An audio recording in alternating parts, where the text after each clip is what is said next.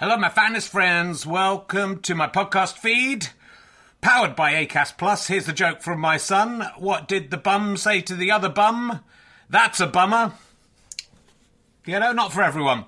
Uh, so, uh, look, thanks to everyone who's come to see the previews of Can I Have My Ball Back? It's been going really, really well, and uh, really pleased with how the show's turning out. It's officially on tour now from Wednesday. I'll be at the Leicester Square Theatre. A couple of tickets left. Lots of press coming to that one. It'd be lovely to sell out, but there are a few other London gigs not selling as well. So if you're going to come to London, maybe look up those other London gigs. And then this week I'll be in St Albans on Thursday, Gloucester on Friday, Chorley on Saturday, which is sold out. You can join the waiting list. And Glasgow on Sunday, two shows. I think the earlier show is sold out. Check, check with the venue, but the later show has some availability. Come along if you can. If you enjoy these podcasts and like them being free, then the great way to pay me back is to buy a ticket to a show or buy a download or a book from gofasterstripe.com. But you could just keep listening for free as well. That pays me back also. So, you know, no no pressure. But I'd love to see you there. If you just know me from the podcast and don't know me as a stand up, I'm pretty good as a stand up. It's a good show. I think you're going to enjoy it. It's only made about seven men faint so far. So, you know, are you brave enough to take the challenge? Let's sit back, relax, and enjoy whichever podcast you're listening to now. Here's a cool fact a crocodile can't stick out its tongue. Another cool fact you can get short term health insurance for a month or just under a year in some states. United Healthcare short term insurance plans are designed for people who are between jobs, coming off their parents' plan, or turning a side hustle into a full time gig. Underwritten by Golden Rule Insurance Company, they offer flexible, budget friendly coverage with access to a nationwide network of doctors and hospitals. Get more cool facts about United Healthcare short term plans at uh1.com. Okay, I have two new obsessions that I need to share with you. Impress No Glue Press On Manis and Impress Press On Falsies Lashes. Trust me, these are getting ready game changers. Both require no glue, so there is no damage to your natural nails and lashes, no mess, and no annoying dry times. Just one step and you're done. Boom instant glam. Visit impressbeauty.com slash presson and use code PRESSON25 at checkout for 25% off Impress Manicure and Press-On Falsies. Hello, my finest of friends, and welcome to another Retro RHLSTP. You know what the deal is here. It's a chance for you to catch up on podcasts you may have missed or that you may have heard and loved. It's a chance to share them with your friends. These are the best of the best it's the place to start, and then you can go and once I've given you the opening, you can go and find your own way through this huge amount of podcasts. I suggest starting at one and working your way through from there. The more people who listen to these, the more money we make, the more podcasts we can make. It's a beautiful system, so do spread the word if you can. And this podcast this week is my favourite ever RHLSTP and I think also my favourite day on the planet Earth, given I've been married and have two children. That is a big claim, but I stick by it. This is where I got to meet. I'm tearing up even thinking about it. This is where I got to meet my absolute hero and the, luckily also the, the nicest man in the world, just as you expected him to be. Sometimes they turn out not to be nice when they look nice. It's the wonderful Sir Michael Palin. What an absolute joy to talk to him. The thing I most remember about this, aside from what a gleeful, terrifying thing it was, was it was the last podcast live recorded before we closed down for the pandemic. We closed down a week earlier than everyone else, but we did do this one.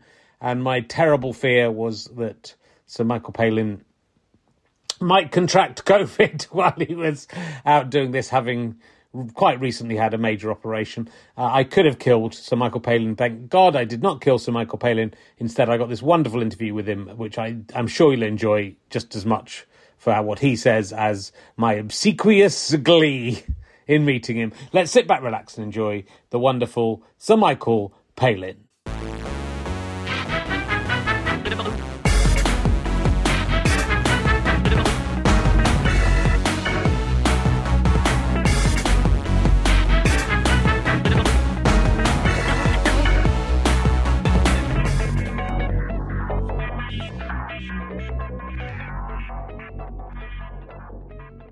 Ladies and gentlemen, welcome to the Leicester Square Theatre. Please welcome a man who has just retired from his most lucrative job he's ever done. It's Richard Herring.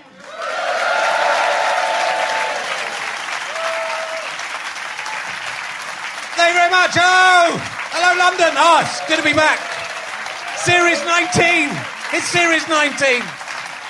They recommissioned me for another series. A few days have passed for you people at home, but it's been months for us, hasn't it? It's been months since I last did one of these. Uh, uh, welcome uh, to Richard Herring's Lobbing Sixpences and Tuppences podcast. Uh, if you listen to the Sara Pascoe podcast, there was uh, a room that I've decided just to embrace because people are.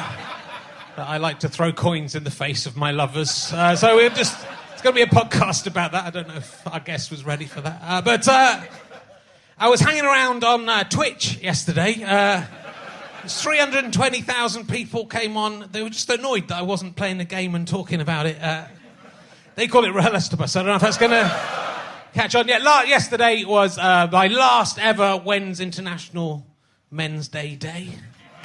Uh, it's all over. It's all over. Thank God it's over.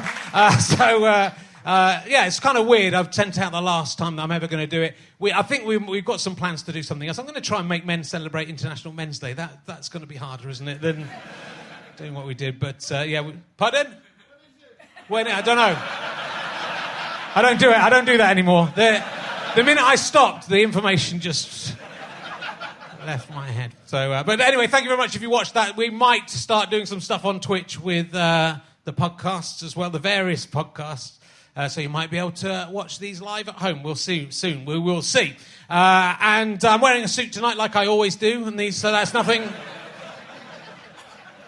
trying to impress anyone here. Uh, uh, I'm going to not dick around too much at the start, uh, so that will make the people at home happy. Uh, I feel like a child who has won a competition, and if my family has organised this because I'm secretly dying and I don't know about it,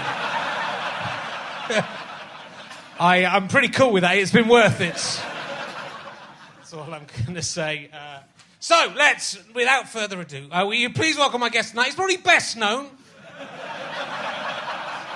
as Gary in Robbie the Reindeer, Close Encounters of the Herd Kind. We're getting the, we're getting the whole cast back together. Don't worry about that one. Uh, ladies and gentlemen, will you please welcome Sir Michael Palin?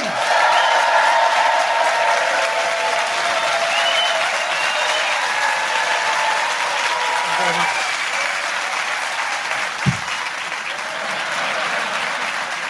We've already shaken hands. He's already got it. You've already got it.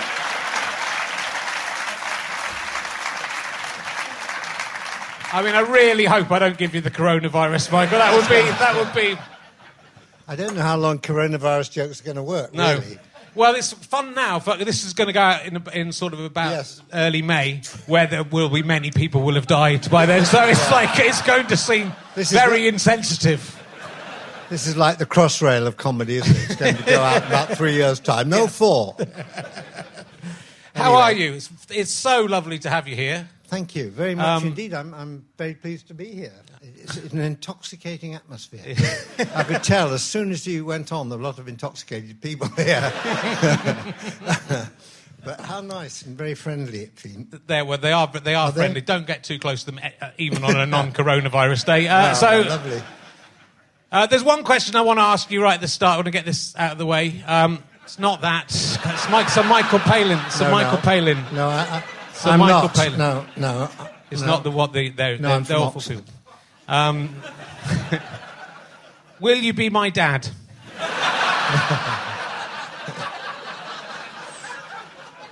Well, you know, let's have a go. Yeah. It's going to be it's going to be tricky, a little bit of rewriting history, but you Yeah. know, I wouldn't be put it this way. Yeah. Yeah, I wouldn't be embarrassed by having you as a child. Oh, that's nice. I, I wouldn't call you Richard, though. I think I'll do call you- something else. What would you have called me? Dick. Yeah.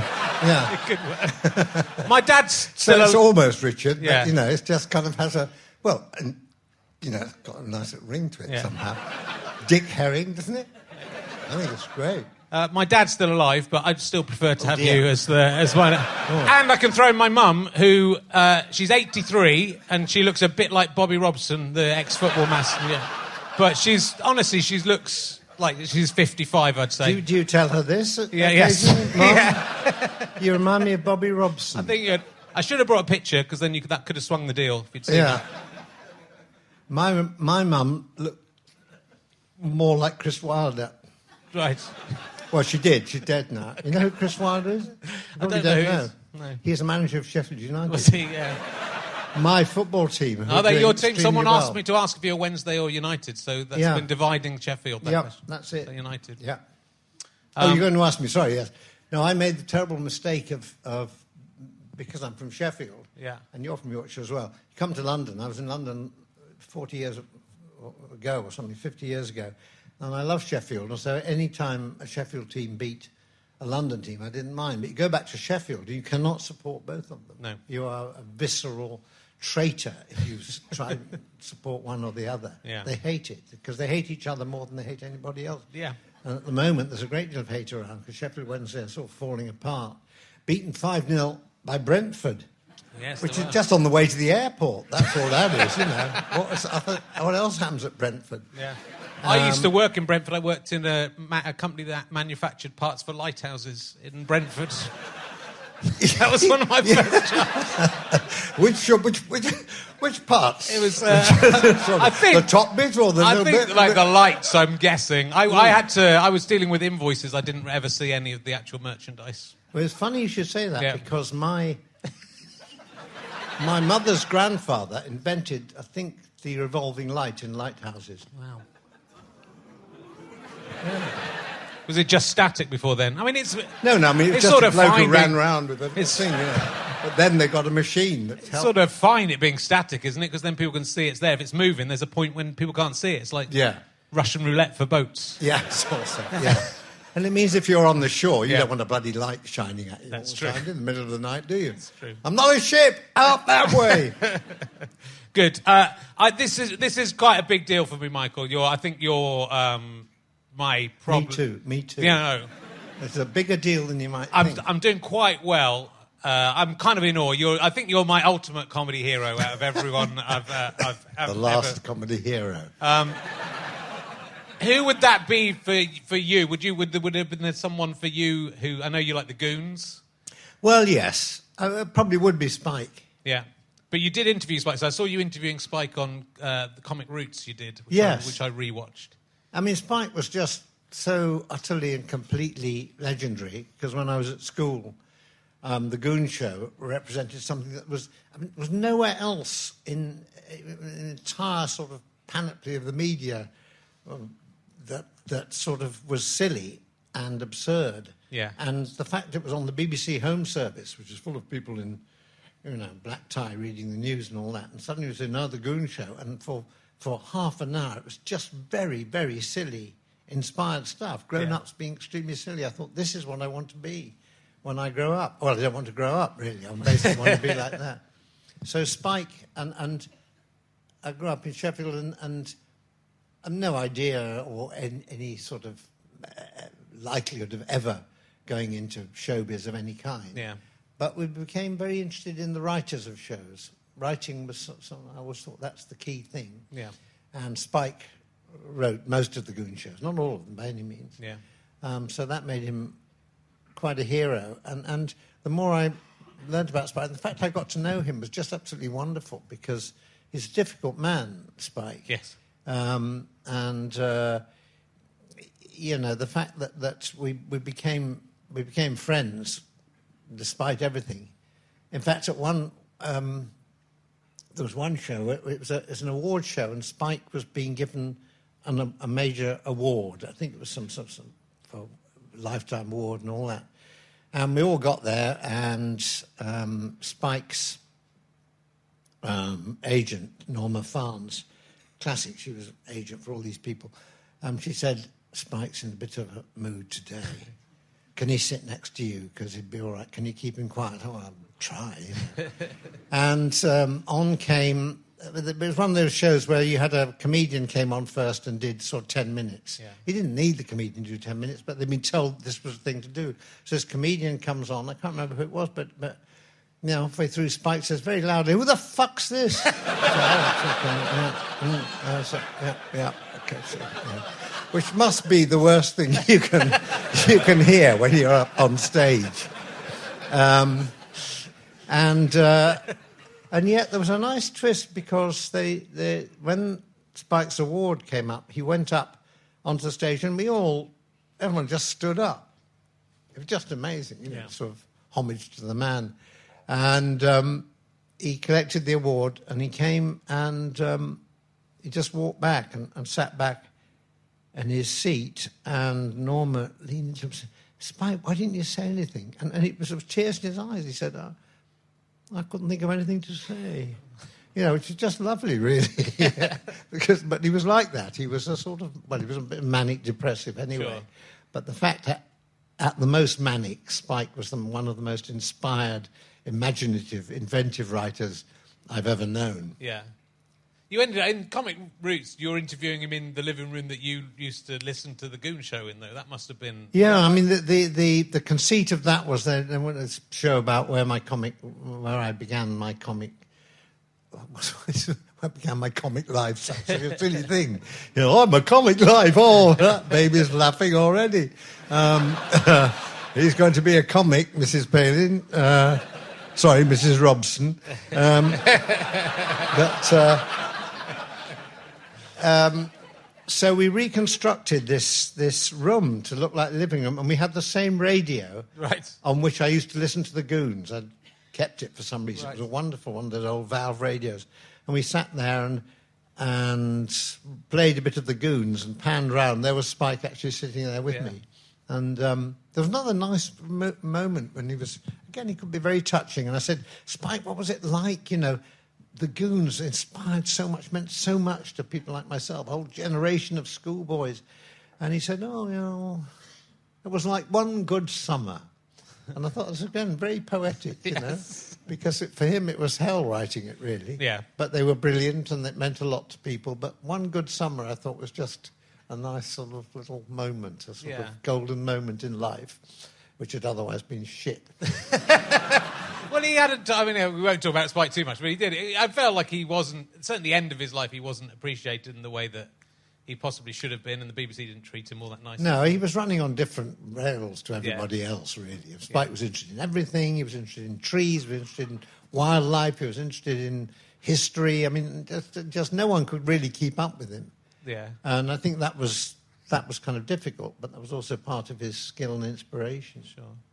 I mean, I think it's interesting because obviously Monty Python is a similar thing into, in, in, uh, to the Goons in that it's that inspiration, but it's also that coming together of the right people at the at the right time. Yeah, but Spike felt that Python, in his in his more sort of um, depressive moments, felt that Python totally ripped him off, um, and you know he's absolutely right.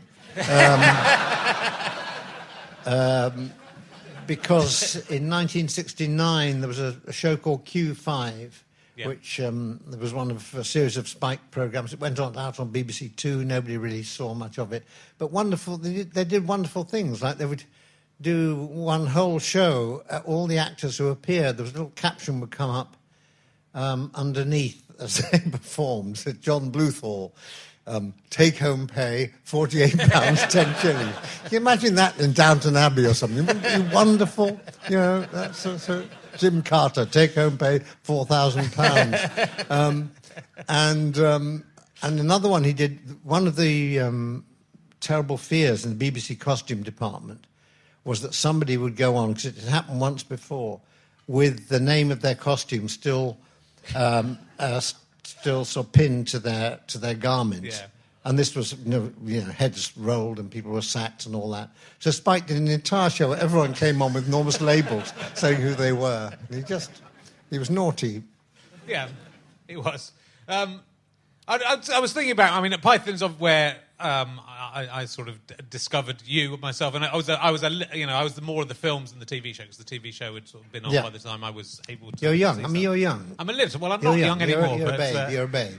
But yeah, I miss. They, went- and they never repeated things in those days. So I- occasionally it would come on the TV, and my true. brother was very excited about it. He's five or six years older than me. Um, but it was it was Life of Brian, especially, which I wasn't. I'd got all the tapes and all the records, uh, and I wasn't allowed to go to see Life of Brian, but we went anyway. yeah. So- and I don't know how we got away. I mean, I, I hmm. assume my parents must have just. So we, we we all went to Wells where there was a cinema, and well, me and my friends, and someone came and picked us up, and we must have been pretending to do something else. But I don't know how we got we got we got away with it somehow. We got in. it. Oh, I think we were allowed I mean, in. that's the way to enjoy comedy, you know. yeah. As an illicit. But it was, but, Uh, but that was. I mean, the whole of Python was sort of uh, was having a sort of slight crack at uh, the structure of society. But obviously, that was the big one in terms of daring to mock religion. But I was thinking about it th- last night, and I just I think it's where all of you were almost at the heights of your powers. I think it was the the one Yeah. thing in Python where just everyone was Graham was brilliant in it and was Yeah. sober in it and, and, and really did fantastically well. The songs are obviously like the or the song the end song Yeah. is one of the most famous songs. And and you're, you're I was thinking because I was trying to think what's my favourite character you've done.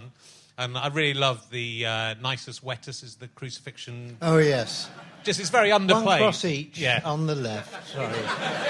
Is- And what I, the best thing in that is when Eric comes along and uh, crucifixion. No, no, I've been told that, that I can go free and live on desert island. yeah.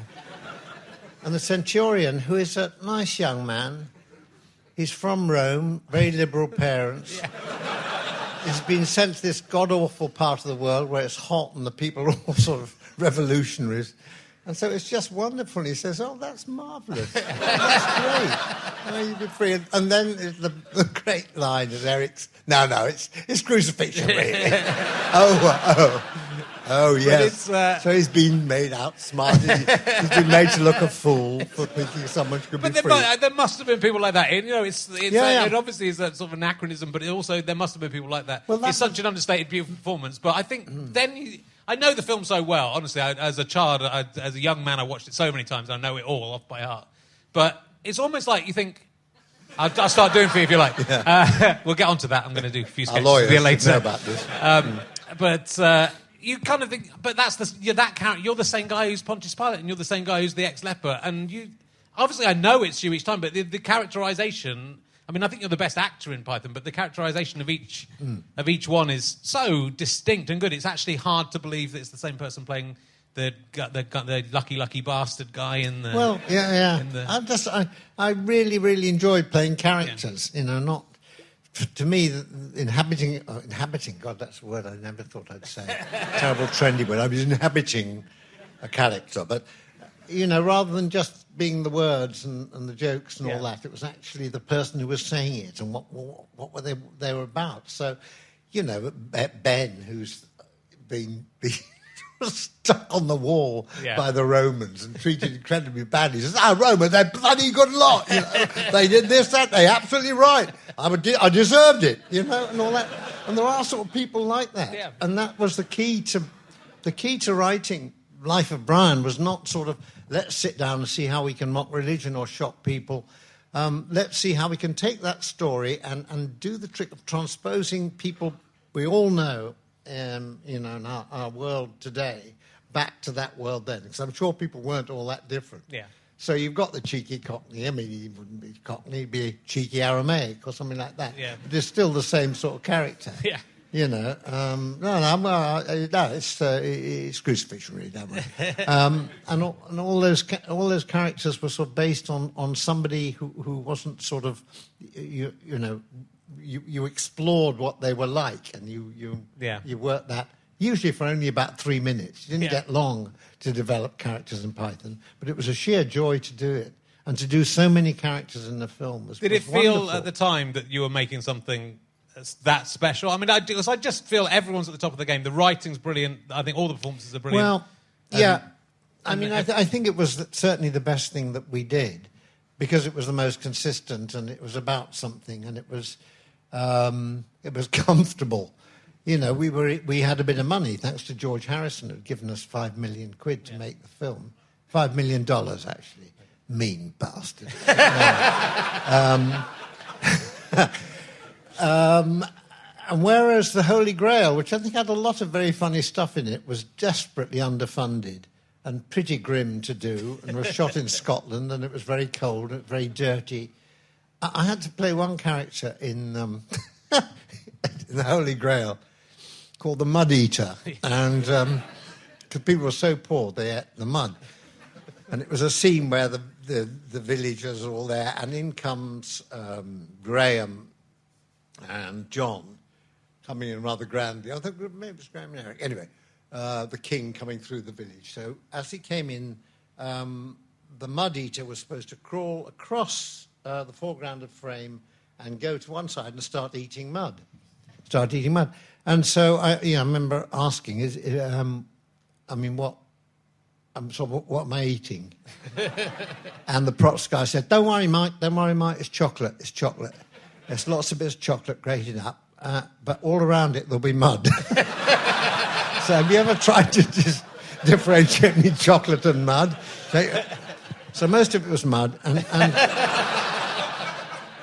and for some reason we did take after take, and it didn't. It didn't work. I did about ten takes and a lot of this stuff was, was probably full of tetanus and God knows what.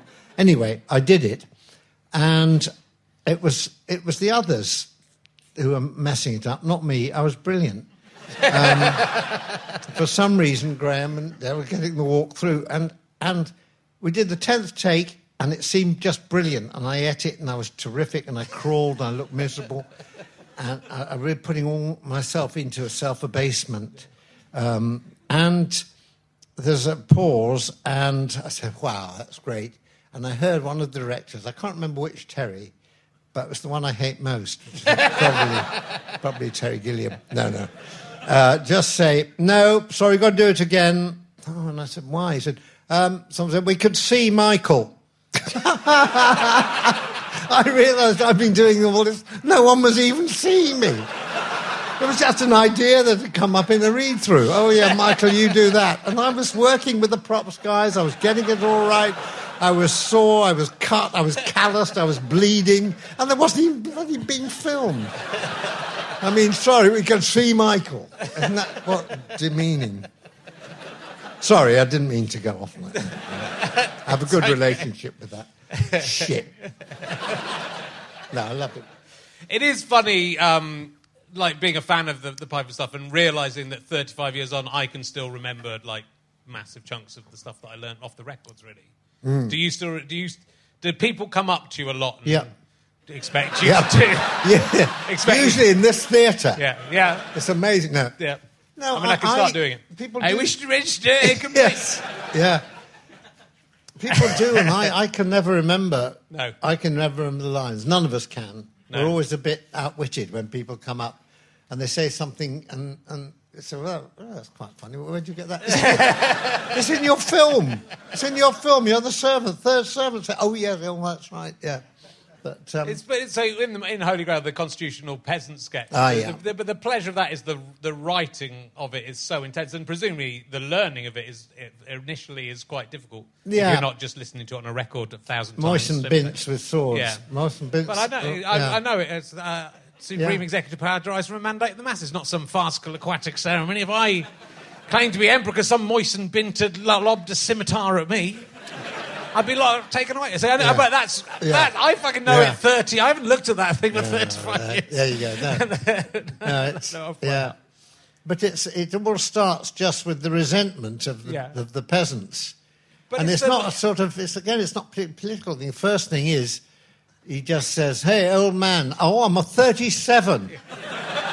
I'm not old, so immediately you've set up. Yeah. He's not going to get on with it. And what was so brilliant, I think, in both those films is Graham Chapman's performance. Yeah. I think he was absolutely extraordinary because, he, you know, all right, he was sober in, Yeah. in uh, Life of Brian. He wasn't so sober in Holy Grail, but he did manage to play this poor character, a bit like Brian, who's terribly put upon. You know, I'm just going, I'm trying to go on with my life, and I'm, I'm a king. I do this. A king who gave you a mandate? oh, God, I don't want to. I'm just, just saying hello, you know. Where's the castle, sort of thing? And he gets into these conversations. So it's just the wonderful thing about power doesn't really get you anywhere Yeah. compared to the stroppy people you're trying to lord it over. And do you think? I mean, I, I've, I've, when, I've a sort of theory about Python that you know. That I think I know John and Terry Jones uh, often wound each other up a little bit. Is that fair to say? Yeah, I mean that was. Yeah, yeah, that is fair to But say. do you think that? I mean, I sort of feel when Terry died, I sort of feel Terry's the, was the sort of heart of Python, and that he was the Yes, the sort of yeah. grit in the oyster that you needed in in, in order Yeah. to facilitate all of that. Do you think that's a, Well, yeah, I mean, Terry could- was very easily wound up, particularly by John. John realised this early on and scented a little bit of blood in the water. So, um, you know, if, if, if Terry got passionate, John would say something rude about the Welsh. Um, and, and he was very good at being rude about the Welsh. Um, not an admirable trait at all, but that was it. So Terry would just, uh, you know, because Terry passionate, Terry loved things and loved the way to do things. And when someone didn't understand what he was trying to say and said him, oh, he got terribly frustrated, but only for a minute. Then we'd all laugh afterwards. And it was part of the dynamic of the whole. Uh, of the whole writing process, all of us came from slightly different angles Yeah. and wrote different characters or wrote different ways, and that was really, really important. If it all been sort of an homogenous mass, it wouldn't have worked. yeah? And you, you sort of, I mean, you chose to work together, but it was sort of almost almost thrown together. It was just like a group. You know, John want, wanted to work with you. Is that right? And then you bringing in Terry and Um, yeah, I mean, John liked what Tony and I had written, and, and and Eric too, and we liked what he and Graham had done. It was it was very much a sort of um, experiment. John just didn't. John felt there was something to be done in comedy that was different. Yeah. But actually, who made it different was actually was Terry. The two Terrys actually. yeah, Um, John was a terrific sketch writer. He and Graham wrote these wonderful sketches. I mean, the pet shop, cheese shop, all that sort of stuff. Um, but um, it was the, it was Terry Jones and Terry Gilliam who, who, who kind of had a concept. And, and Terry's idea, Terry Jones' idea was it should be stream of consciousness. Sketches could, you know, end wherever they wanted. Um, we wouldn't have to do the traditional sort of gag uh, uh, tagline at the end because we had Terry Gilliam, who was so brilliant, Yeah. fresh, and original. And he would just go to animation. He would do these wonderful little animated links. So there was a kind of story that one was writing in those half hours, but under, no one had written it quite like that before. Hmm. So I think the two Terrys were the ones who made Python really distinctive. But of course, John is, and everyone, John was just absolutely brilliant as a performer because John looks like the authority figure. He looks like the bank manager. He looks like, you know, the, the, the politician. He looks like the Freemason or whatever. Yeah. And undermines them absolutely brilliantly. so that's what's so, so fantastic. A lot can happen in the next three years. Like a chatbot may be your new best friend. But what won't change? Needing health insurance. United Healthcare Tri Term Medical Plans are available for these changing times. Underwritten by Golden Rule Insurance Company, they offer budget friendly, flexible coverage for people who are in between jobs or missed open enrollment. The plans last nearly three years in some states, with access to a nationwide network of doctors and hospitals. So for whatever tomorrow brings, United Healthcare Tri Term Medical Plans may be for you. Learn more at uh1.com. Many of us have those stubborn pounds that seem impossible to lose, no matter how good we eat or how hard we work out. My solution is PlushCare. PlushCare is a leading telehealth provider with doctors who are there for you day and night to partner with you in your weight loss journey. They can prescribe FDA-approved weight loss medications like Wegovy and Zepbound for those who qualify.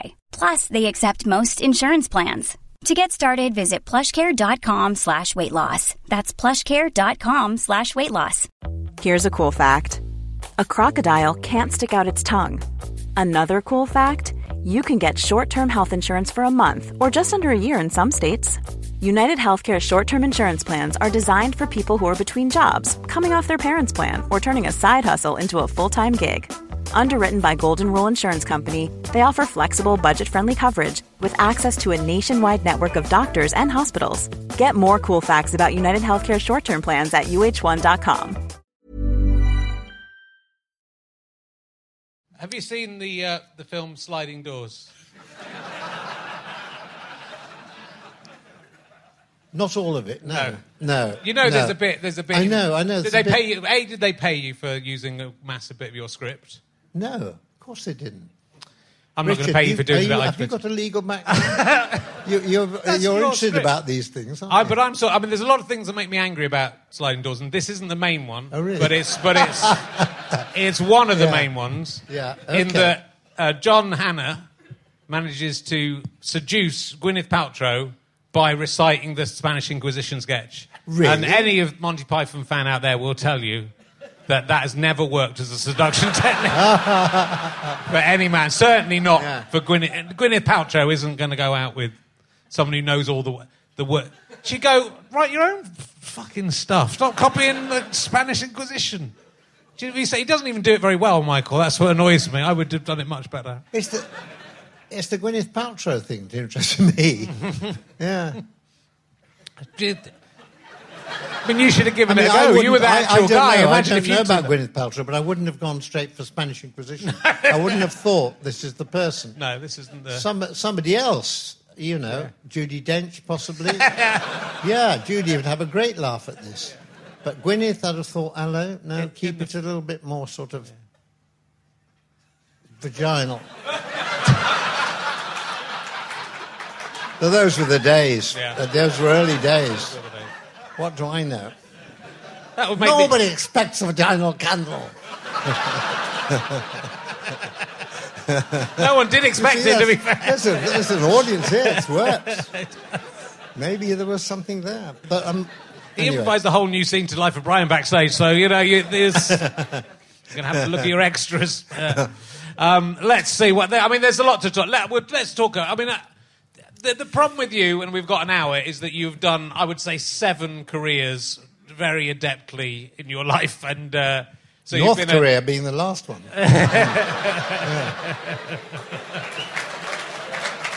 Sorry, It's, uh, that's very rude.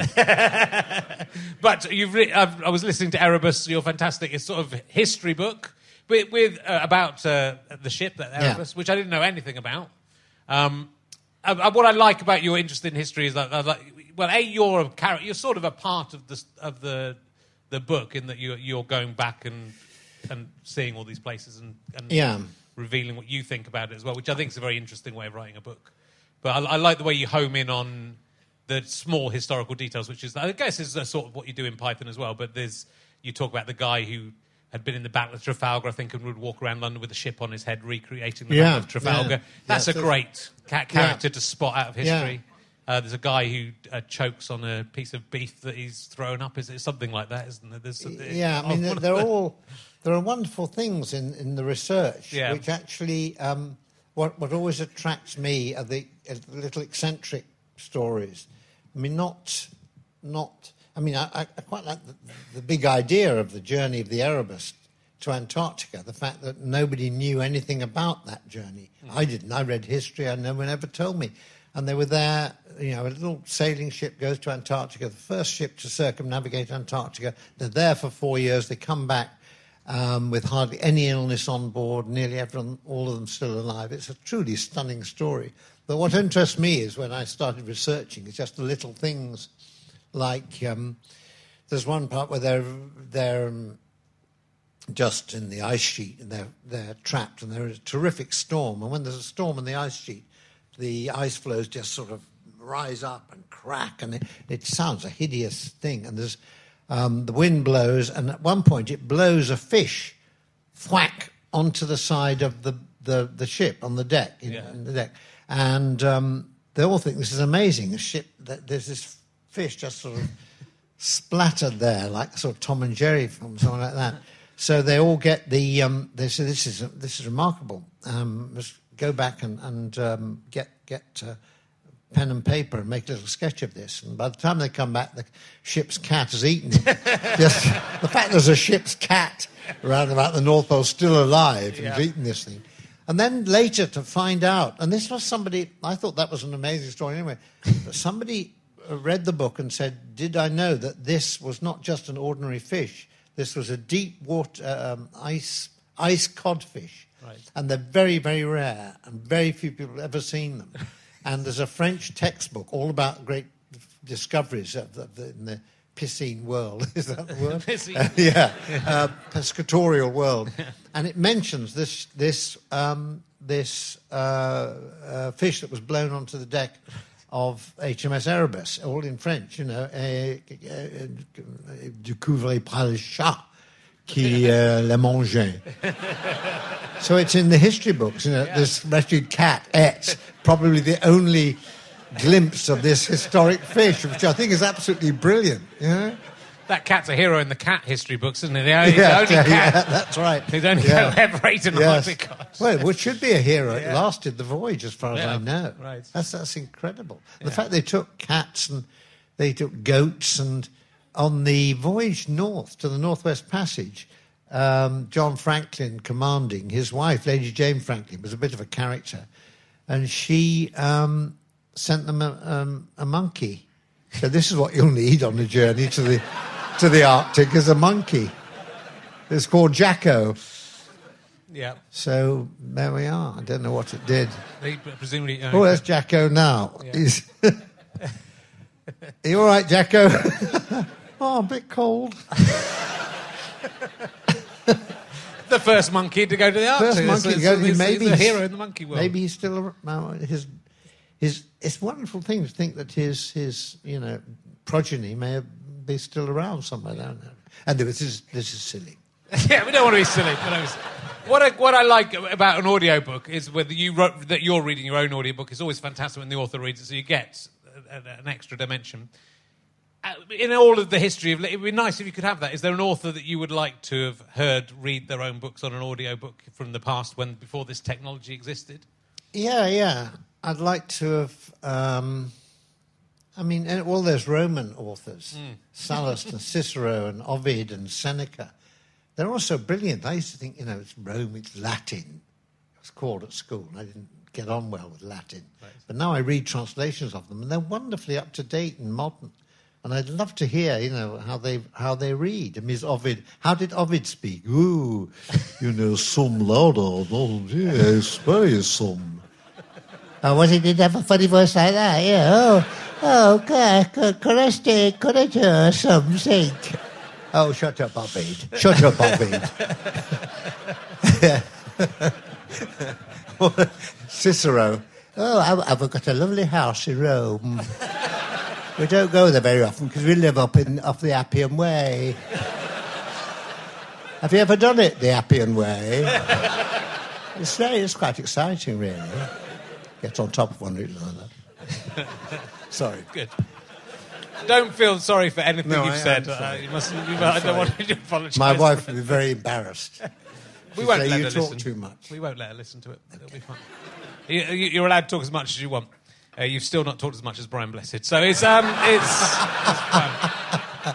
Yeah, yeah. Tell me about the fact I didn't know this until I looked up on Wikipedia, so it might not be true, but it's t- in two articles on Wikipedia that you were in the film You've Got Mail and got cut out of it entirely. Yes. Oh, good. Uh, that's that No, seems the most unlikely thing No, that you would I'm, be I'm, in that film. I'm, I'm very glad that you brought that up. Because it's one of the most awkward, difficult, and embarrassing moments of my, Good. my entire life.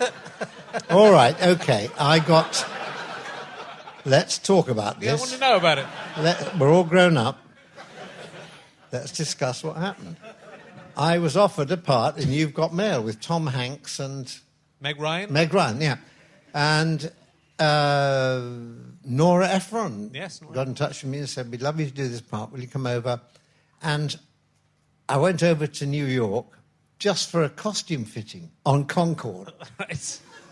That's what sort of film it was. Then I come back and then I get Concorde again to go and do the acting bit. And I played a sort of character like a Thomas Pynchon, you know, was one of, one of those sort of mysterious characters in the, the, um, you know, the literary world in America who wrote brilliant books but was an odd character. Right. And I go into the shop at one point and fancy Meg Ryan and start sort of chatting her up.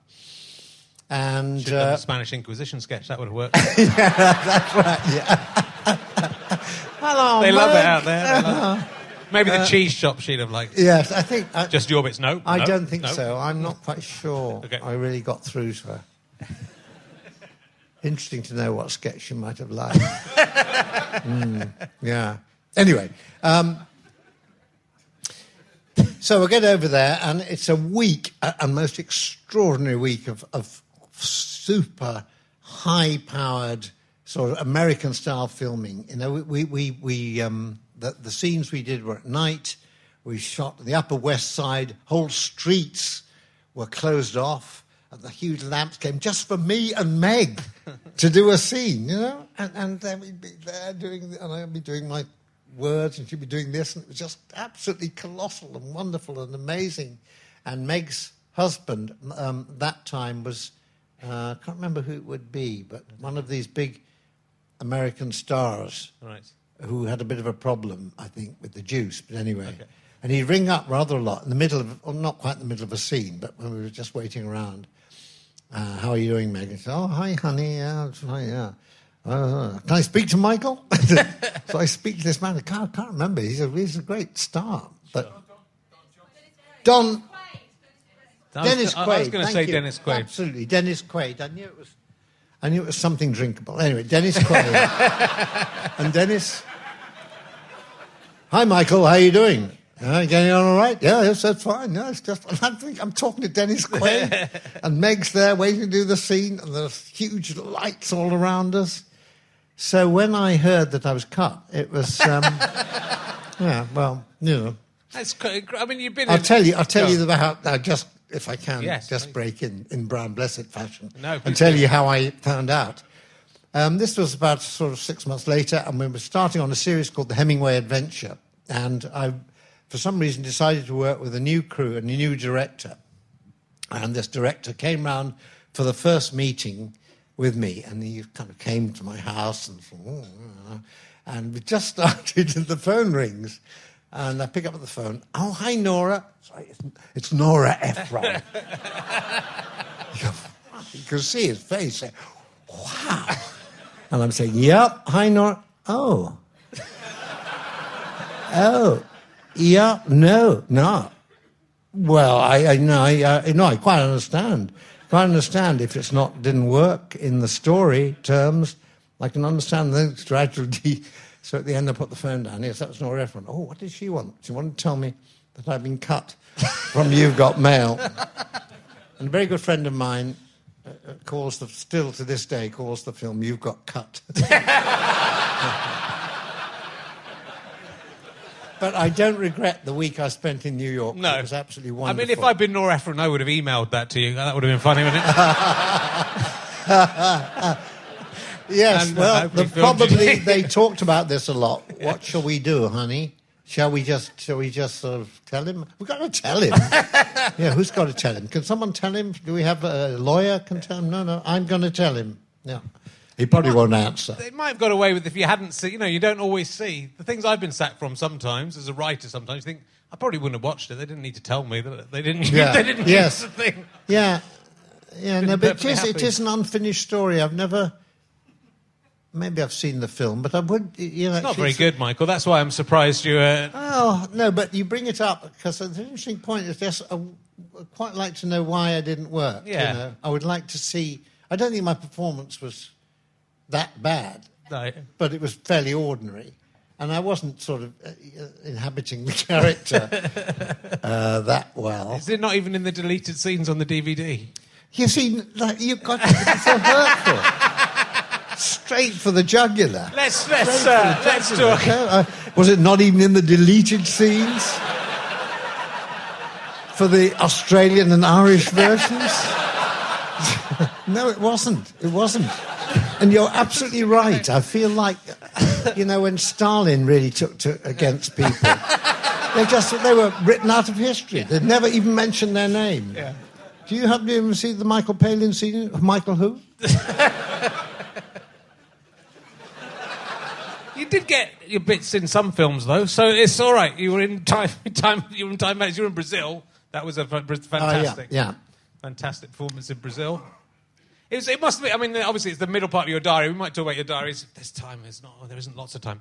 Um, but you know, you had this this period where you Yeah. were going out to Hollywood and, and appearing in, or you know, or in you're hearing Not not in much. films. Not much, really. Right. I mean, the Hollywood thing was was. You've got. I'm really saying Yeah. it. I'm Yeah. trying to lift it up Yeah. now. This I was No. trying to go into the successes. No, I mean the good things that work well across the world, like like Fish Called Wanda Yeah. and Brazil, were all shot here, Right, and that was a, made a difference because they were shot with British crews. I'm sorry, yeah, that sounds terribly. Shot with British crews, eating British food, and voting uh, keep Britain. Marie, what is it? I can't remember anyway. but Whatever. I don't want to talk about that. Um, but but it was a diff- there was a difference. It was kind of uh, all the Python films. We worked very often with the same crew. Terry Gilliam worked with the same crew, and we had some wonderful, wonderful people, really excellent craftsmen, not just shooting it, but also doing makeup, costume, and all that. So um, there was a difference. So I never really did Hollywood. Um, well, but I, I, I sort of meant generally you were, you know, you were, you were a film star, I suppose, is what I was, I was, I was getting to. And you, Yeah. say, Fish Called Wanda, you won the Yeah. BAFTA for Fish Called Wanda. Yeah, I suppose so. Suppose so. Amazing film. Yeah. Brazil, amazing film. Time Bandits is, Time Bandits is, is a film about time travel that I approve of, which Yeah. is uh, Oh, well, very, very good. hard to. Yeah. Which I know you wrote as well. Well, with, with Terry Gilliam. Yeah. Terry Gilliam had the initial idea, so you should talk to him. Okay. but no, that's that. That was terrific. Um, I, I mean, I'm very. I had a run of films after Life of Brian, The Meaning of Life, and then we did the, the Missionary, which is my own stab at uh, writing, and uh, Brazil, and, and Private Function, which I loved, the Alan Bennett film. Um, that was that was a joy to do, and again, a great team and a great lot of actors there, and working with Maggie, Maggie Smith, for the for the second time. Yeah. That's quite something. I'm a lucky man. And I love that you also, I think you went to do things like Saturday Night, Night Live. I think you, you host that four times. yeah, yeah. Um, I love the story about you taking your mum. Your mum was in it as well. Like, Yes, yeah. Um, they um, I, for my mum's 80th birthday, 1988. Would that be right? Yes, that's right. Um, no, born in 1904. So 84, sorry, 1984. Um, I decided I would take her to um, New York, and I'd been asked to do um, Saturday Night Live again. And uh, I thought this will be good. I'll, I'll take her and my sister, and we'll all go over there. And uh, we flew with my mum in Concorde to New York. And I mean, she'd never been on a, well, she'd been on a plane once before. but this was basically 30 years since she'd been on a plane. and so we get to New York, and it's just incredible. I said, How about that, eh, mum? She said, What do we do now? I said, what do you mean? no? I mean, wasn't that amazing? You know, three hours, eight minutes. Yeah, where, where, where someone come pick us up in a minute and all that. Typical mother stuff. I realised that she thought all planes travel to New York in three hours and eight minutes. This is just what had happened since she last went on a, on a propeller flight to Le Touquet or wherever. Um, and so um, we took her there. But anyway, we had the meeting with Lorne Michaels, the producer, and everybody. And we were talking about my monologue, the opening monologue, what could you do? I said, oh, uh, I said, funny, I forgot my mother's here with me. And Lorne thought it's a great idea. And I said, perhaps I could bring my mother into the monologue. And he said, that's a brilliant idea. She'd be the oldest host ever to come on Saturday Night Live. So at the age of 80, I wrote her, and she came on and did this show. Again, in front of, you know, it goes out to about 50 million Americans, absolutely live. Um, and she just thought it was, oh, that's very nice, dear. What do I do? I just sit here. Oh, yeah, yeah. So when I did the opening monologue, I'd come on and talk about the great thing about being in America. And she'd just say, adjust my coat and say, well, you, well, you decided to wear that, did you, dear? Or something like that. You know. So it was very touching, really. And she was so good at doing the opening bit that they gave us various other moments during the show to introduce wild, heavy metal groups, you know, and all that. And their names, the, um, the, uh, the Pixtel or whatever it was, you know, and she, she did, she was just fantastic. Yeah. And I realised that she's not really on that planet at all. it meant nothing to her. Um, so it was all new, and she was just sitting in a chair like I am now, forgetting she was on one of the most popular comedy shows in the world live. oh, hello, dear. Yeah, it was her finest hour. Oh, so you, you, you obviously were hanging out with the Saturday Night Live cast in that, that sort of period, 70s and 80s, I guess, was that? That was the 80s in that particular. There's a lot of hanging out. Yeah. We hung out. Mike, you- you, want to hang out? Yeah, I'm going to hang out. Because you don't see you and John Belushi or you and uh, you know, they're- Dan Aykroyd. Aykroyd. Yeah, yeah. yeah. I mean, they, they had a quite. They were big party animals. I think, at least to say those those guys. Yes, yeah, they were. I mean, they had their own kind of world. I don't know where they came from, although Dan Aykroyd was very was quite sensible and constructive in his writing and all that. Belushi was a bit crazy. They were all terribly nice. They loved Python Yeah. and all that. And Bill Murray was the one I, I got to know best of all. Oh, cool. Bill was just great. I mean, he'd say anything to anybody, but he was very bright and very sharp and all that. And we'd go out and eat. What they did, it was the writers really who were the wild ones. The, the writers lived on coke, you know. They wouldn't. So, you know, when we wrote Python, we worked nine to five usually. I mean, it may after that.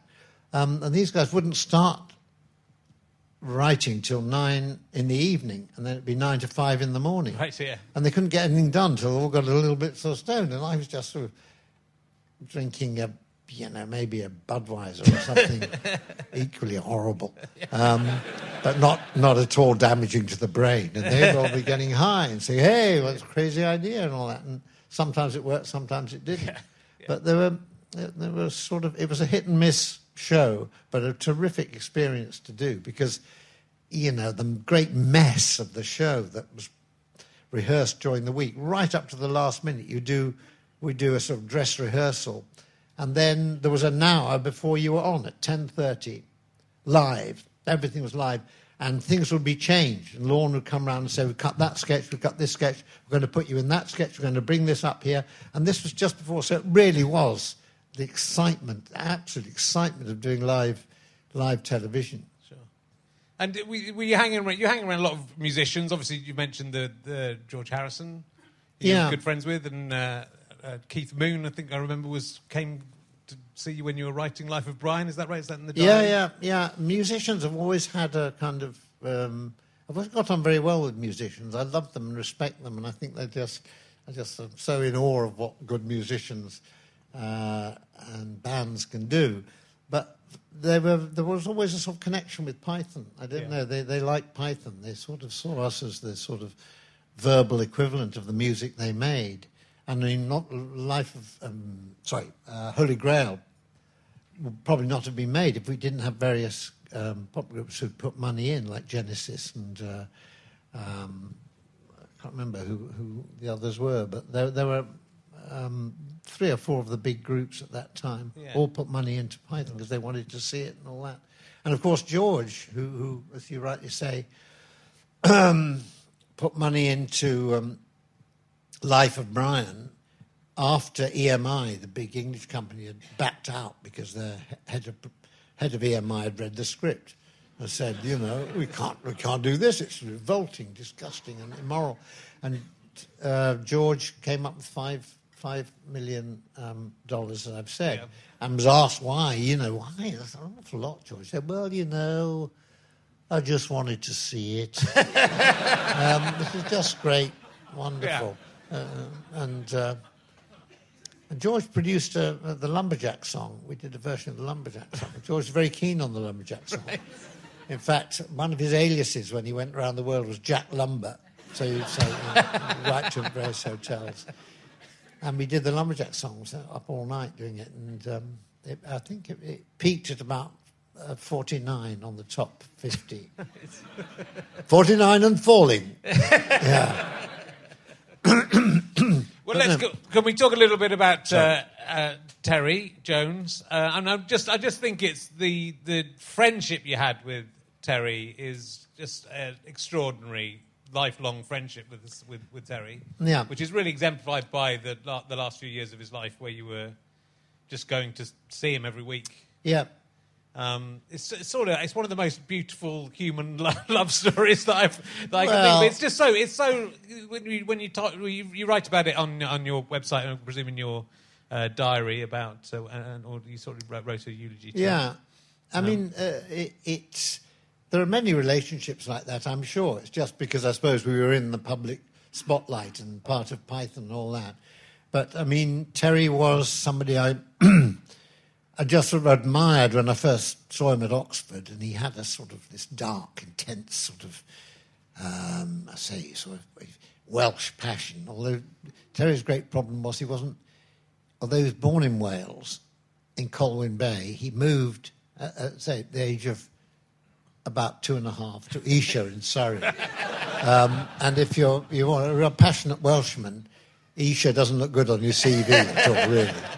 But there was something about Terry which I loved, and he was just interested in things, and he was good at things, and he had an energy, but he also had a way, he had a wonderful way of, of, of, of he was a wonderful friend, wonderful, he, he, he relished companionship and just being with somebody and hanging out. And I think that's terribly important. And we did a lot of work together, and we wrote a lot, and performed a lot together. But what I remember most of all was just hanging out with Terry, going and have a drink and things like that. You know, he loved he loved his drink, he loved his food. He ran a brewery at one time um, because he always felt there was something he could do better than anybody else, but not in a not in an unpleasant sort of um, you know, uh, arrogant way in any shape or form. It's quite the opposite. He was just, he said, we've got to try this, we've got to try that. Well, let's do this, let's do that. And I was a little bit more relaxed and, and lazy. And Terry pushed me into doing things I wouldn't have done before. So it was a very nice, it was a nice relationship. Yeah. And we just got on it ever so well. Um, it's difficult though if you work. You know, I've been in writing partnerships. I've been in comedian Yeah. partnerships. It's very difficult to to keep the the friendship that usually will at least start the thing off. Yes. It's very difficult to keep it burning that long. So it's sort of incredible that yeah. you were there. It was difficult at one time because we did the Ripping Yarns together, and Yeah. the BBC didn't want. They wanted me to do a show of my own, and I said I want to work with Terry. So they said, "Oh yeah, fine." And, and in the end, they, they said, "Well, I, I think if you just have one Python as the star rather than two, otherwise it looks like the end of Python, or something like that." Right. So in the end, uh, Terry didn't appear in a lot of the Ripping Yarns, and, and that was a very difficult time. I think it was the right decision in the end, but you know that was that was again Terry being incredibly generous. He was the most undevious person I've ever met. Terry was so wonderfully sort of open. He never he didn't do strategy. He didn't do sort of cunning, which is why he didn't get on with John. Yeah. And he was such a sort of target for John's devious, cunning methods. Um, but it was a lovely, lovely quality in Terry. Yeah, and he, he, uh, he wrote uh, a book about the Knight's Tale, which I which I studied for A level, which was sort of iconoclastic against the, the literary Yeah. views of Chaucer, but was Yeah. so clearly correct. Yeah. we did use. I met him shortly afterwards in a bookshop and said, "Oh, I did." I used your book in my A level. He said, "Oh, I hope you didn't fail as a result." It- Yeah. I didn't. Thank- So th- thank for that. But he was the, a very incredibly Yeah. clever historian. and he was clever, and also he, he did his research. Yeah. uh, and he, he would go to the libraries all around the world to do research on the Knight's Tale and all that.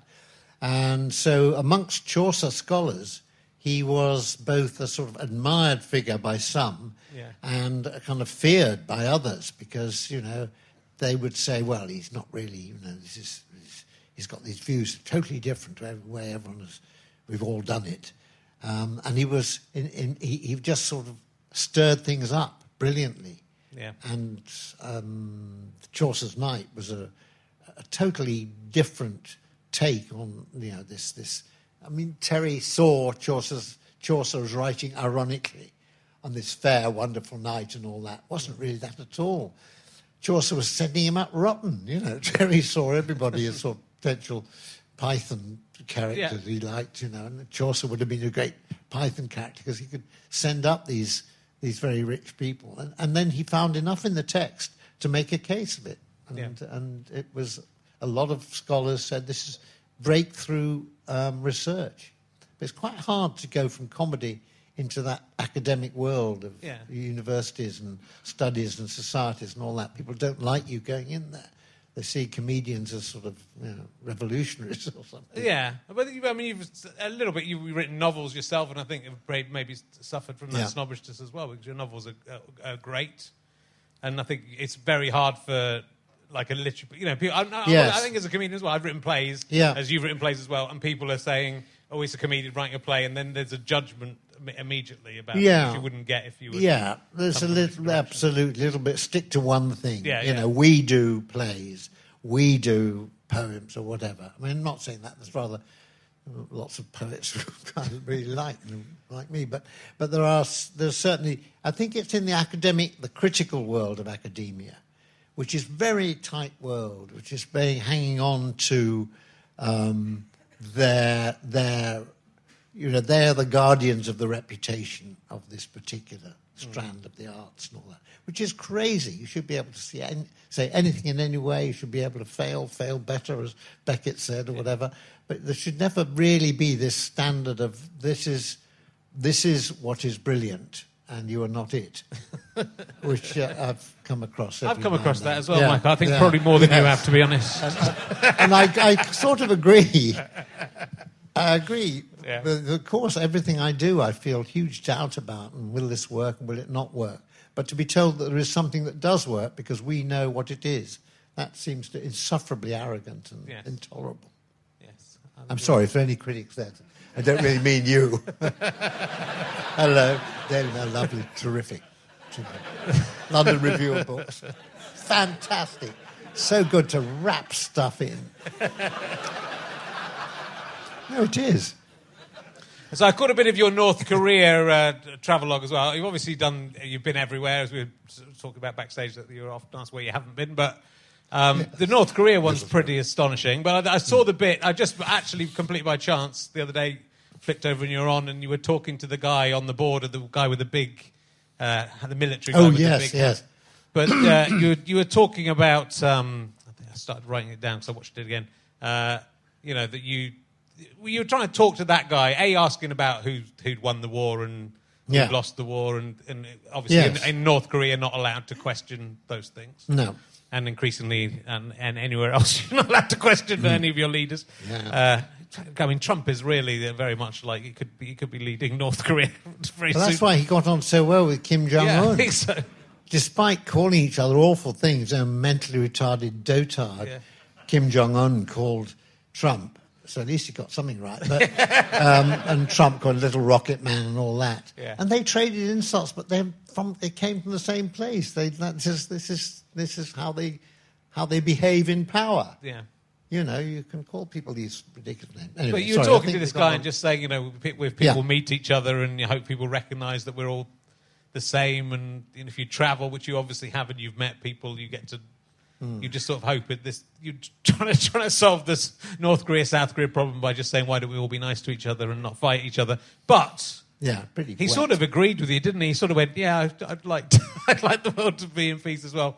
Do you think if you were in charge, if you decided to become a politician rather than a comedian and author, we could have? Yeah. Do you think, Mike? Because you know, I think you get voted for. If you stood for prime minister, people would vote for you, and then you could just say, "We're going to be nice. We're just going to yeah, say, I mean, let's be nice to each other."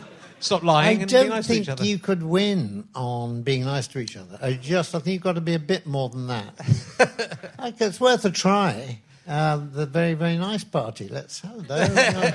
When it comes down nice. to the, the North Let's Korea, be South nice Korea. to everybody. You see, I'd yeah. be nice to people in Europe, and that would be uh, terribly unpopular in this country.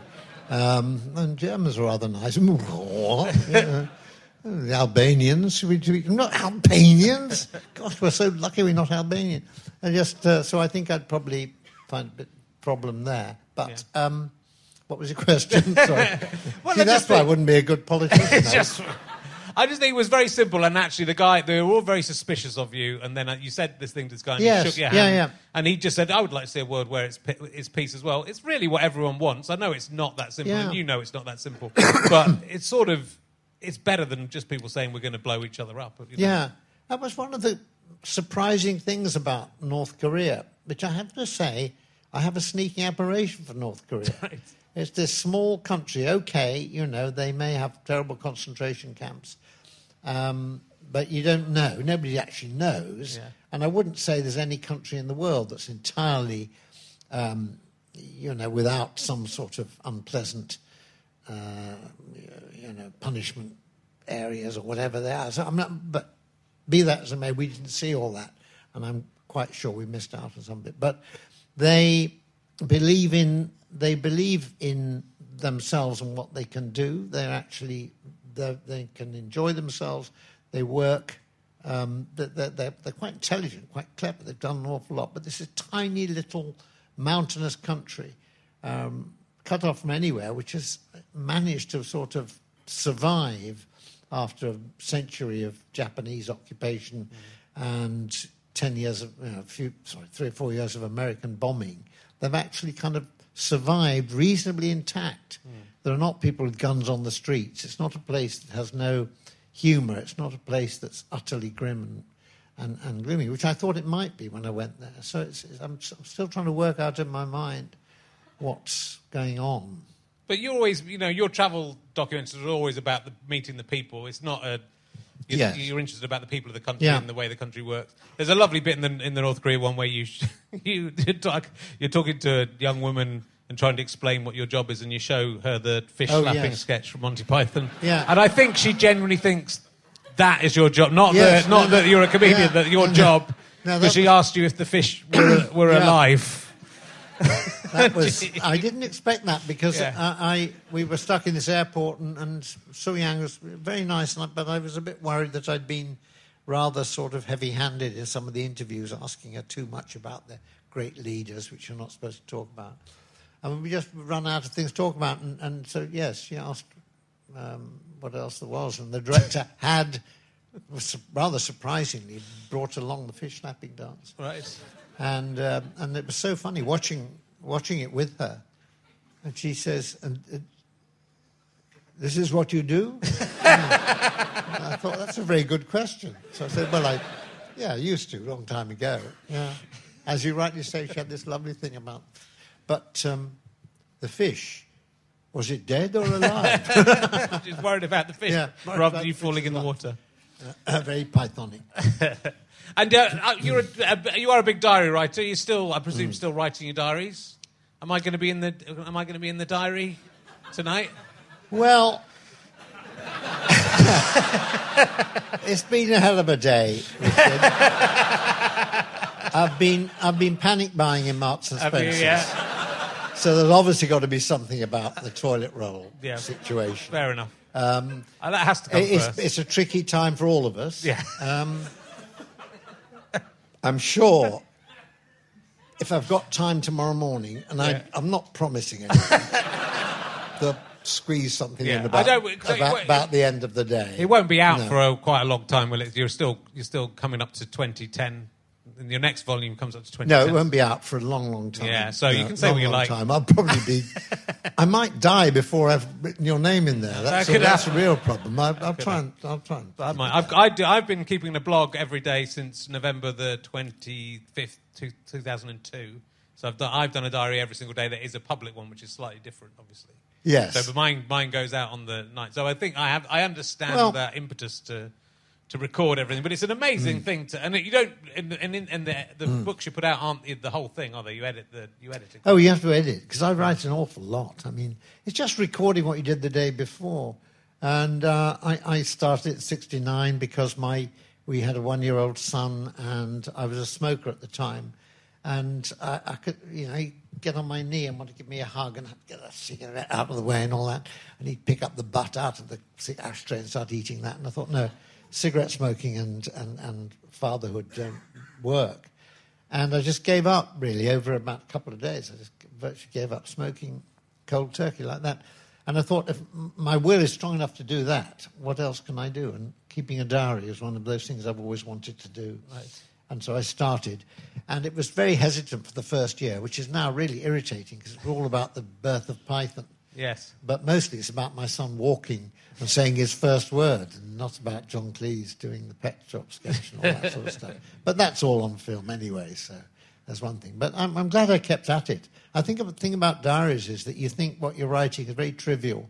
Had egg for breakfast, yeah, but you never know in 30 years' time when you know eggs have sort of poisoned us all or something like that. God, they ate them for breakfast. He ate them, a whole egg for breakfast. So, I mean, just lots of little details in life become far more interesting at a distance. You think, did I really do that?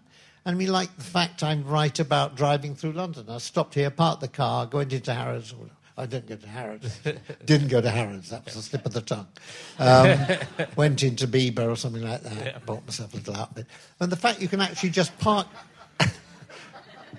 park your car absolutely anywhere in London. Yeah. And um, just it seemed natural then, and, and, and now it's sort of you know uh, absolutely possible. You have to plan a journey in London several days in advance. Yes. All the various bits of accreditation. You've got to take out a bank loan to park it. And then, you know, you're in traffic for four hours getting down Gower Street. It is it, Boring, I know. No, it's not boring. Someone's got to say It's it. not boring. It's not boring. I'm just. Uh, Meg But- Ryan asked that about. it all went What- wrong what's, at Meg the, Ryan. What's the traffic light? What are they doing in the Tottenham Court Road, Gower Street area? Meg, I don't know. I don't know. There's a policy now to try and create environmental areas. Oh, you mean like Idaho? No, no, it's, it's kind of just. Um, I was also just wanted to quickly mention the clangers. Put me on to we- Dennis. I want to. I want to mention the clangers. You're still talking to? Are you still talking to my wife? yeah, we're talking about traffic control in London. Okay, that's okay. What are you wearing? Sorry. You're the new narrator of the clangers. My Ah. children, my son watches Yeah. that. Does that? It was quite. That's Love that. well. It's a, and also, I, well, I, I mean, I love that kind of vaulting of the centuries. But there'll be people in the 22nd century who will remember you reading doing the clangers. Well, yeah. That might be the. That might be the thing. That might be the thing, That yeah, might be the exactly. thing. That's, but definitely, that might be the thing. That, that, that and you've got cut. Yes. yes. Uh, there are many times. No, the clangers, I really love doing that. It's such a, a part, partly because it's such a beautifully produced um, series, the way they create these little creatures, and they were they're quite anarchic, um, and they have their own little world, and um, you know it seems to be it's there's a lot of music in it, um, there's a lot of inventiveness, there's a lot of colour, and basically they're quite nice to each other. it's about a sense of community. All these people they might do rather odd things, but they all live together and and and sort of um, you know bang along together on this planet. Yeah, that Quite- might be the quite answer. nice, really. That might be the answer. We all just go and live on a little moon with a soup dragon. Yes, well, too many nice of us, really. There's only about eight clangers. 80 billion or whatever we've got. don't Just, breathe just, very quickly. just too many. Yeah. We are. We've completely run out of time. Oh, no. Uh, you're doing a Doctor Who thing as well. I want to mention with the Torchwood self help. You play, you play an evil self help tape. Yes, now that's interesting. Yeah. Gosh, now you're bringing up things no one's ever talked about, which is why you're so good at the job you. do. that, I suddenly realised that All was a bit too I much. can- I do. I, I I, admire uh, this man. I admire this man. I can write that in quotes, and no one will know that you pulled a funny face afterwards. But uh, uh, no, I, I did the Torchwood thing was, was, was extraordinary, quite out of the blue, brilliant bit of writing, and I could be quite menacing, and uh, I love that. It's a bit like playing the character in Brazil, where it's pretty nasty, you know. You're good at nasty. That's the thing. I mean, everyone says you're nice, but Yeah, no. yeah, there's they, definitely something inside there. they don't know the half of it. Yeah. Stupid bastards. that they are.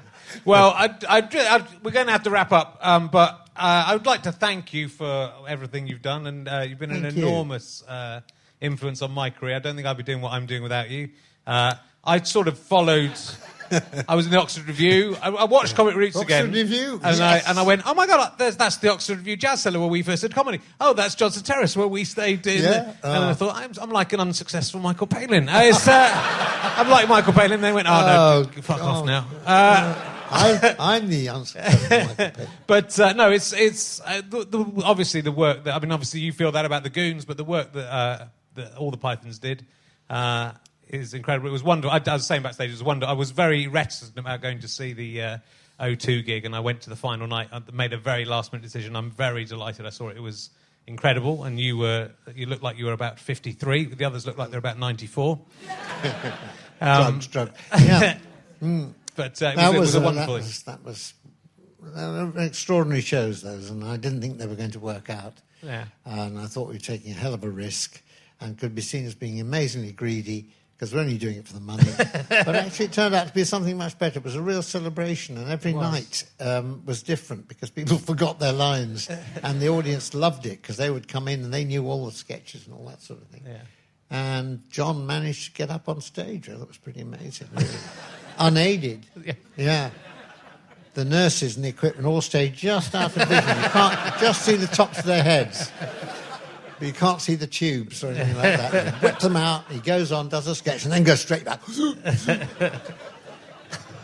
Good. Well, I'm delighted. That's all right. I'm delighted you did that. It was a wonderful uh, swan song for the Python guys. Let's thank the And- NHS for that show. And uh, I'm sure, I'm sure there's a lot coming up in the next 20 to 30 years for you. I hope we will see much more stuff. Yep, Uh, yep, yep. Not over yet. it isn't. Yeah. If you are going to die, die immediately because this makes this a very valuable podcast. Yeah, but if you're not, I'd prefer. Ladies and gentlemen, the amazing Sir Michael Palin.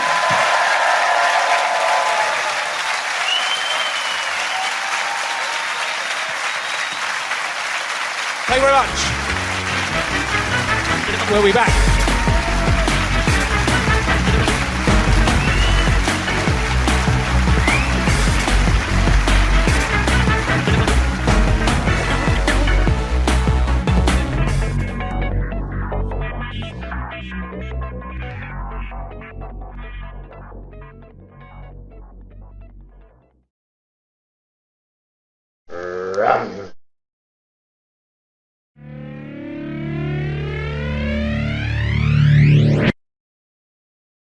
How'd you like them sky potatoes?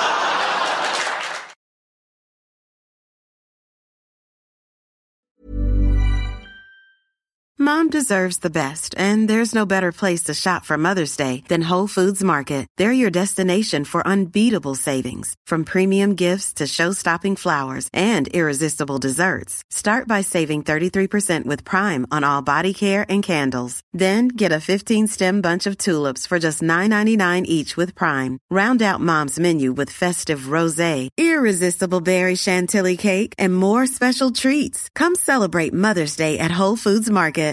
This message comes from BOF sponsor eBay. You'll know real when you get it.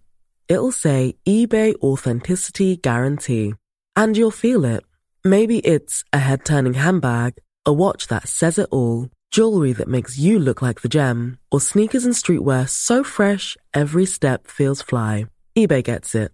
So look for the blue check mark next to that thing you love and be confident that every inch, stitch, sole, and logo is checked by experts. With eBay Authenticity Guarantee, you can trust that feeling of real is always in reach. Ensure your next purchase is the real deal. Visit eBay.com for terms. Planning for your next trip? Elevate your travel style with Quince. Quince has all the jet setting essentials you'll want for your next getaway, like European linen, premium luggage options, buttery soft Italian leather bags, and so much more. And is all priced at 50 to 80% less than similar brands. Plus, Quince only works with factories that use safe and ethical manufacturing practices. Pack your bags with high-quality essentials you'll be wearing for vacations to come with Quince. Go to quince.com slash pack for free shipping and 365-day returns. Thanks again for listening to the podcast. richardherring.com slash ballback slash tour or richardherring.com slash gigs for all of the information on the tour. GoFasterStripe.com for lots of downloads and books and lots of fun. Thanks for listening. Go and listen to another one. Tell your friends about the show. Tell your friends about the tour. I love you all. I'm out.